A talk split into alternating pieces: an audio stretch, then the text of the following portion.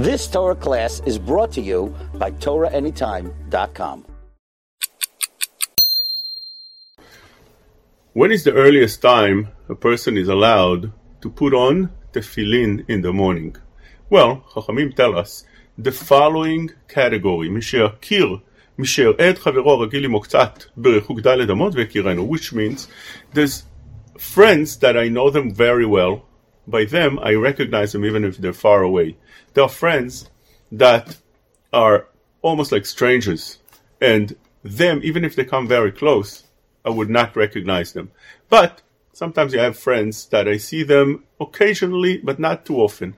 And therefore, if they far away from me, the distance of four amot, and I recognize them, that's enough light that says that one is allowed to wear tefillin at that time, which means you go outside and you see from such a distance a person that sometimes you get to see him, not too often.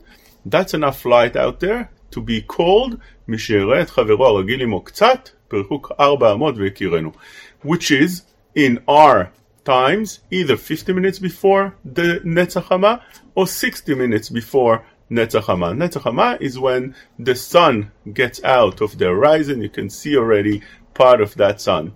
And lechatchila, one should wait until 50 minutes before Netz Hachama.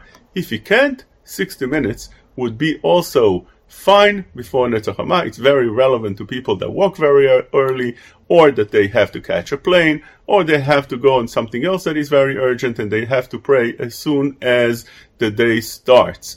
If a person can't even wait to wear, to put the tefillin at that time and start praying, he could start praying beforehand.